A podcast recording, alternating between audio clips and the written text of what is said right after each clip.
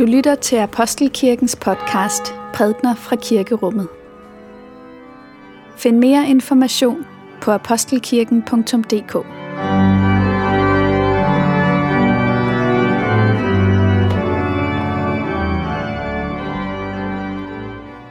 Godmorgen og velmødt til gudstjeneste på denne sidste søndag i kirkeåret. Næste søndag er det første søndag i advent, og et nyt kirkeår begynder. Men i dag er det altså afslutningen på det gamle. Og temaet for gudstjenesten, som I kan se i gudstjenestefolderen, er dommens dag. Og det er teksten om verdensdommen, vi skal høre. Lad os bede. Barmhjertige Gud, du som i Kristus åbner vejen til dig og borttager verdens synd. Jeg beder dig, Rens mig, så jeg bliver ren. Helbred mig, så jeg bliver hel. Drag mig til dig, så mit hjerte finder ro. Vor Herre Jesus Kristus, dig er givet al magt i himlen og på jorden, og du er den, der alene skal falde dommen over os og vores måde at leve på. Vi kommer til dig som dem, der ved, at der er mennesker, vi har svigtet. Vi så dem nok, men ikke som nogen, vi skulle tage os af. Men du ser dem, Herre, hver eneste en af dine mindste brødre og søstre, og da vi svigtede, var det som om det var dig, vi svigtede. Forbarm dig over os.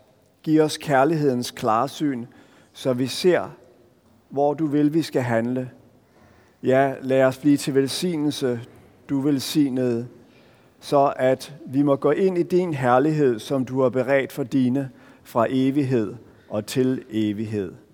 Amen. Vi skal høre profeten Esajas vision om den nye himmel og den nye jord. Dette siger Gud Herren. Nu skaber jeg en ny himmel og en ny jord. Det, der tidligere skete, skal ikke længere huskes, og ingen skal tænke på det. Men I skal fryde jer og juble til evig tid over det, jeg skaber. For jeg skaber Jerusalem om til jubel, dens folk til fryd. Jeg vil juble over Jerusalem og fryde mig over mit folk. Der høres ikke mere gråd eller skrig. Vi skal høre evangeliet til i dag ifølge evangelisten Matthæus. Lad os takke for Guds ord. For Guds ord i skriften. For Guds ord i blandt os. For Guds ord inde i os takker vi dig, Gud. Jesus sagde, når menneskesønnen kommer i sin herlighed, og alle englene med ham, der skal han tage sæde på sin herligheds trone. Og alle folkeslagene skal samles foran ham, og han skal skille dem, som en hyrde skiller forerne fra bukkene.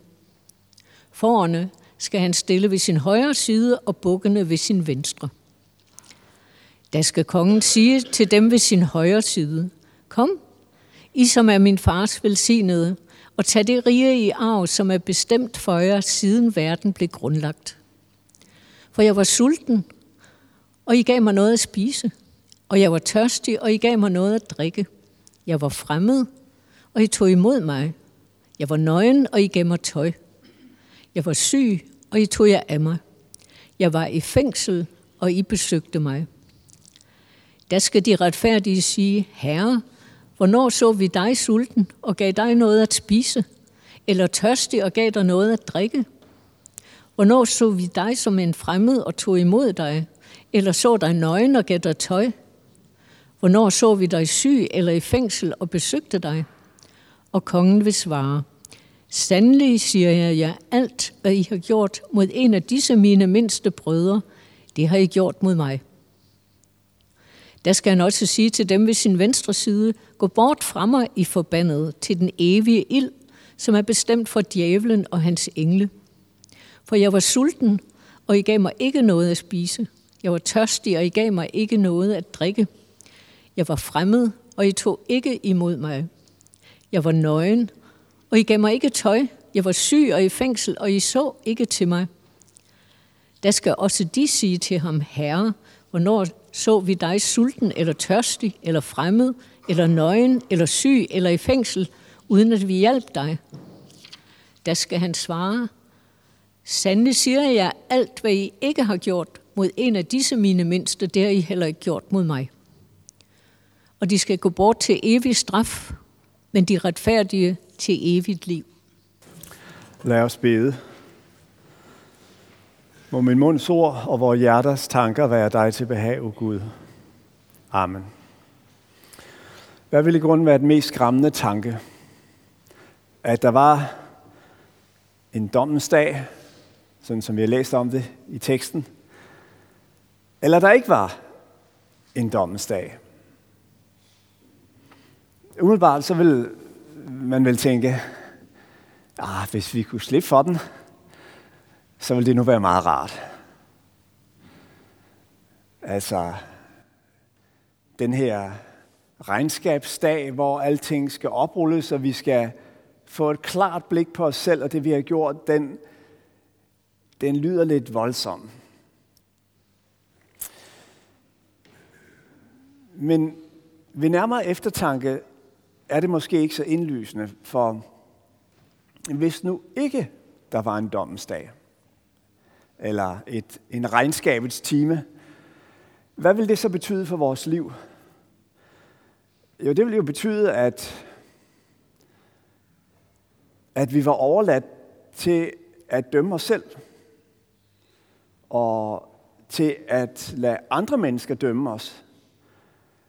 Og at øh, et godt liv, et succesfuldt liv, et vellykket menneskeliv, det var et liv, levede af et menneske, der formåede at overbevise sine omgivelser om, at man var et godt menneske. Og, øh, og det vil jo i sidste ende betyde, at der ikke er noget, der er sandt og forkert, men at der kun er noget, der er stærkt, og så er der noget, der er svagt. Og, og, og det svage, det er det, der ikke formår at sætte sig igennem her i verden. Det, der ikke formår at tiltrække sig andres opmærksomhed. Det svage menneske er det menneske, der, der går og bebrejder sig selv, og hvem omverdenen også bebrejder ting, eller som bare bliver overset. Det er ikke noget værd. Men øh, det virkelige menneske, det stærke menneske, ja, det vil være hende eller ham, der formåede at træde frem og få magt og vinde andres gunst og sætte sig igennem i verden. Der vil ikke være noget udefra kommende blik på vores liv. Eller ikke noget andet end de andre mennesker, vores omgivelsesblik. Der vil ikke være nogen sandhedens time, ingen intet øjeblik, hvor tæppet ligesom falder for det menneskelige bedrag, og vi ser ting, som det virkelig er. Nej, Nej, der er, hvad der er. Og det vil efterlade os i en situation, hvor, ja, den stærke overlever, den svage bukker under. Stærk forstået på mange raffinerede måder, men dog i grunden styrke, magt. Det er det, der tæller. Andet tæller ikke. Og vil det ikke være et skræmmende scenarie? Vil det ikke gøre noget uhyggeligt ved vores liv, hvis det var sådan, det var? Hvis der ikke var nogen regnskabelsdag, ingen, ingen time, hvor vi skulle træde frem og få et udefra kommende blik på vores liv. Sådan tror jeg, det må være. Men det, som jo så bliver afgørende, det er, hvad er det for et blik, der skal møde os på den dag? Dommens dag. Og det, som øh, øh dagens tekst siger til os, det er, at det er Jesu blik. Det er Jesus Kristus, som på den store dag skal se på os og fortælle, hvad det er, han ser. Det er ham, der skal tage sæde på dommersædet til den dag. Og det vi også forstår er, at det, som han vil lægge vægt på på den dag, det er egentlig ikke, hvad skal man sige, hvordan vi har lykkes med at leve op til vores egne eller andres målsætninger eller ambitioner eller forventninger. Det han vil lægge vægt på, er ikke om vi har nået vores mål, men om vi er blevet opmærksomme på vores medmennesker. Det er den historie, han vil lytte efter og se efter på den dag. I dag er jo, som nævnt, kirkeårets sidste søndag. Og ja, vi har jo den her sjove forskydning, der er et kirkeår, der begynder cirka 1. december, og så en måned efter begynder så det værtslige år. Og kirkeåret, det starter jo med advent, hvor vi forventningstid, vi ser frem til Herrens komme. Så kommer julen, hvor vi fejrer Jesu fødsel, så kommer påsken, hans lidelse og død og opstandelse, så kommer pinsen, Helligåndens komme, og så kommer hele den lange trinitatistid, og så havner vi her igen. Slutningen af kirkeåret. Og, og sådan en afslutning, det er, det er sådan en tilbagesyn, det er en afrunding, og derfor er det på en måde naturligt, at, øhm, at den her tekst kommer til at ligge her på den sidste dag i kirkeåret. Men teksten står i Matteus evangeliet kapitel 25. Og hvis vi bladrer en gang i Bibelen til kapitel 26, så er vi allerede inde i det, der hedder Jesu lidelseshistorie. Og hvad er det for en historie? Jo, det er historien om, hvordan Jesus han bliver taget til fange. Han bliver fængslet. Og det er historien om, hvordan han bliver, øhm, hans tøj bliver taget fra ham, han bliver nøgen. Og det er historien om, hvordan han til sidst hænger på korset og siger, jeg tørster. Så altså, de kriterier, som han altså her efter dommens dag vil lægge til grund for sit syn på os mennesker, det, det er virkelig noget, han selv går igennem. Og, og han vil sige på dommens dag, jeg var tørstig. Og så vil vi sige, ah, men Jesus, det er jo 2000 år siden. Og så vil Jesus sige, nej, jeg var til stede i de tørstende medmenneske. Og så vil han sige, jeg var fremmed. Og så vil vi sige, ja, men det var dengang. Og så vil han sige, nej, jeg var til stede i den fremmede, som var uden for fællesskabet øh, på din vej. Og så vil han sige til os, jeg var nøgen, sårbar, afklædt, ydmyget, skamfuld. Og så vil vi sige til ham, men jeg var ikke til stede dengang. Det, jo, siger han så, for jeg var til stede i det nedværdigede menneske på din vej. Det var der, det skete. Det var der, du mødte mig i, i øh, det sårbare menneske på din vej. Og, og problemet var, at du ikke ligesom havde den øh, opmærksomhed på det menneske. Du var, det var der, det gik galt. Så det her med at være opmærksom. Altså, Jesus han kom ikke til jorden for at sige os, hvordan vi skulle leve. Øh, han kom heller ikke engang først og fremmest til jorden for at give os et eksempel på, hvordan menneskelivet skal leves. Han kom først og fremmest til jorden for at leve det for os. At være den kærlighed, som vi ikke har i os. At give sit liv for os og drage os efter øh, sig øh, ind, ind på den vej. Så, så den her tanke om, at der kommer en, en stund, et øjeblik, hvor vi skal tilbage, se tilbage på vores liv og se det hele i, i en slags forklaret skær. Den er måske i virkeligheden ikke så svær at forestille sig. Søren Kierkegaard, han har det her udtryk, han siger, der skrives hele tiden med usynligt blæk i vores liv. Altså en, noget, som vi ikke helt kan læse nu, men en dag, når det bliver holdt op i, i, i lyset, så vil vi se, jamen kære venner, ja, det var jo sådan, det var. Hvor, hvorfor så jeg det ikke tydeligt dengang?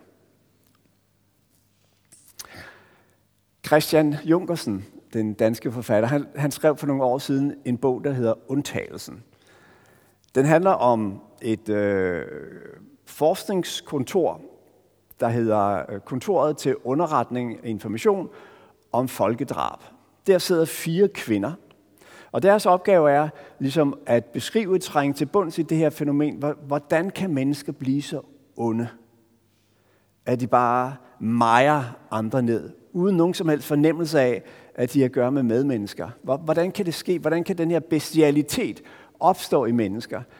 Og, øhm, ja, og så på et tidspunkt får en af dem besøg af Gunnar, som er sådan en, øh, en gammel journalist, øh, jeg ved ikke, om man kan sige, at han er resineret, men, men sådan den der type, der, der måske ikke har, er på den helt store ideologiske klinge længere. Og så siger han noget om ondskab, som jeg har mærket mig. Han siger sådan her. Det, at man overhører et lille glimt af tvivl i sig selv, det er ondskab. Ingen ved jo selv, at de er onde. Sådan er ondskaben. Et lille glimt af tvivl, om man gør det rigtige. Det er den eneste chance, man får for at vælge det gode. Og måske får man kun glimtet et kvarter hver anden måned, måske mindre. Ja. Jeg tror måske, øh, vi kender de der glemt. Altså man, man vågner en morgen og kommer til at tænke på noget, som skete dagen før. En lille detalje, et øjeblik. Og man noterede, at der var et andet menneske, som man måske kom til at såre. Og man var hurtigt videre. Øhm, man synes måske, at det andet menneske var urimelig i sin reaktion, eller, eller noget andet. Og, og, og man kommer hurtigt videre i dagens program, og så kommer der det øjeblik, hvor man ser tilbage, hvor man bliver indhentet i erindringen af det øjeblik. Og man, man gennemlever det på ny.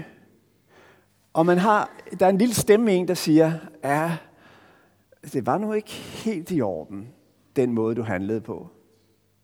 Og straks er der en anden, meget tydeligere stemme i ens sind, der siger, jo, det kan du tro, hvis du vidste. Og, og, og, og på den måde foregår der en dialog, og samvittighedsstemmen er altid lavmal. Den løfter ikke stemmen, den siger bare, ja, men, men du vidste jo. Og sådan er det. Sådan er de øjeblikke, hvor vi holder dommen over os selv. For det er jo det, der sker.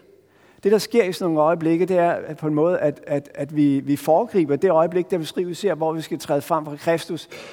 Og han skal sige til os, øh, jeg var sulten, du gav mig ikke noget at spise. Jeg var nøgen. Du så jo godt, at det var et sårbart, skamfuldt menneske, der stod over for dig der. Og, og, og, og du prøvede ikke ligesom at tage hånd om det. Vi skal lægge mærke til, hvordan Jesus beskriver de her små øh, episoder. Han siger, han siger ikke, jeg var i fængsel, og du befriede mig ikke. Eller jeg var syg, og du helbredte mig ikke. Problemet er ikke, at Jesu disciple ikke har, hvad skal man sige, grebet ind og været handlekraftige nok. Problemet var, at de ikke var til stede. Altså, at, at de ikke ligesom øh, havde den der øh, tilstedeværelse, som gjorde, at de stansede op foran det menneske, som var udenfor, eller, eller skamfuld, eller, eller hvad det kan være. Det var der problemet lå. Det var det, der gjorde, at de øh, øh, overså Kristus. De ikke fornemmede, at evigheden var på spil i det øjeblik. Og så så kommer vi jo til et af de virkelig vanskelige punkter i den her tekst, og det er, at det her det er jo en af de tekster i Bibelen, der helt tydeligt taler om, at menneskeheden skal deles i to grupper. Forerne og bukkene. Dem, der går ind til den øh, evige salighed, og dem, der går ind i mørket. Og øhm, jeg tror, at der er mange af os, der har det sådan med, med den tanke, det vi kalder den dobbelte udgang, at øhm, den er svær. Og at for nogle af os er det måske gået sådan, at øh, da vi var børn, der var den ret indlysende. Og når vi så ligesom er, er modnet, ja, så er der nogle af, noget af børnelærdommen, som går hen og bliver troens mysterie for os. Vi har svært ved helt at begribe det. Og vi har svært ved at tale om det, og når vi taler om det, så er det ligesom børn, der taler om noget, de ikke helt har forudsætningerne for at forstå. Der er en ting, vi skal lægge mærke til i dagens tekst, og det er, at Jesus han siger, først, han siger til dem, øh, der øh, til forerne, så siger han, gå ind i det rige, som er blevet beredt for jer, fra verdens grundvold blev lagt. Og hvad siger han så til dem, der skal ud i mørket? Han siger dem, gå, gå ud i det her forfærdelige sted, som er beredt for hvem? Han siger, det er ikke været beredt for jer. Nej, han siger, det har været beredt for djævlen og hans engle. Altså, den, fortabelsen er ikke for mennesker.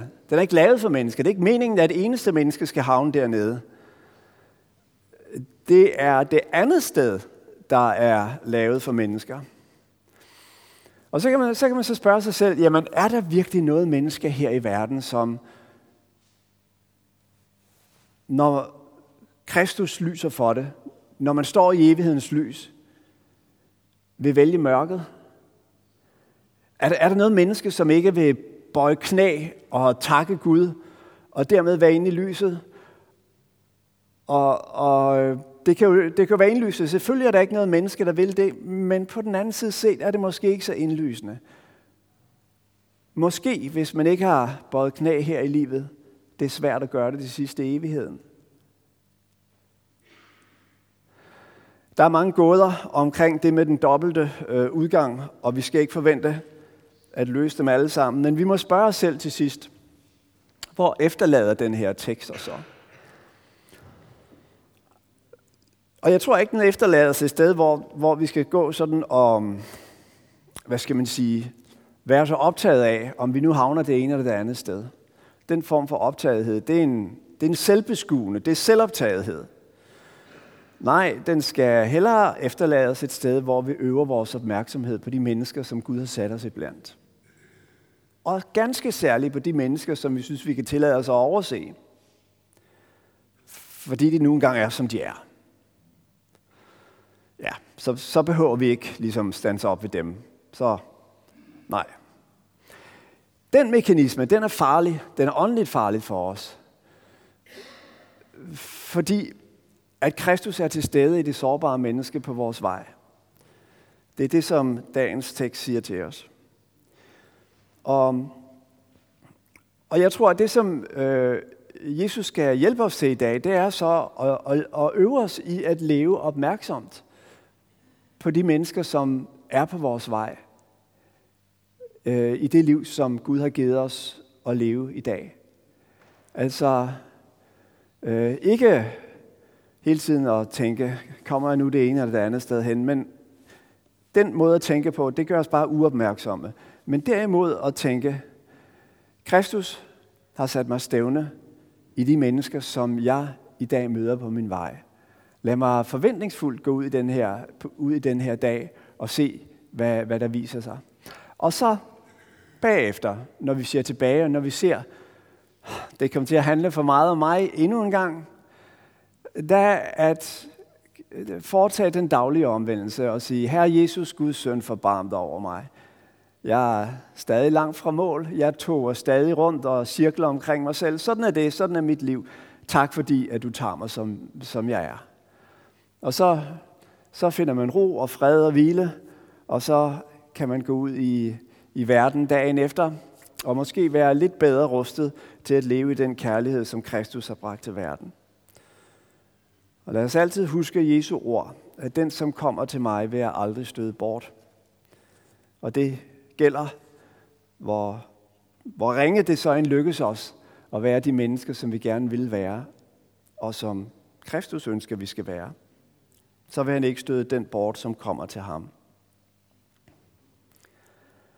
Lov og tak og evig ære være dig, vor Gud, Fader, Søn og Helligånd, du som var og er og bliver en sand treenig Gud, højlovet fra første begyndelse, nu og i al evighed.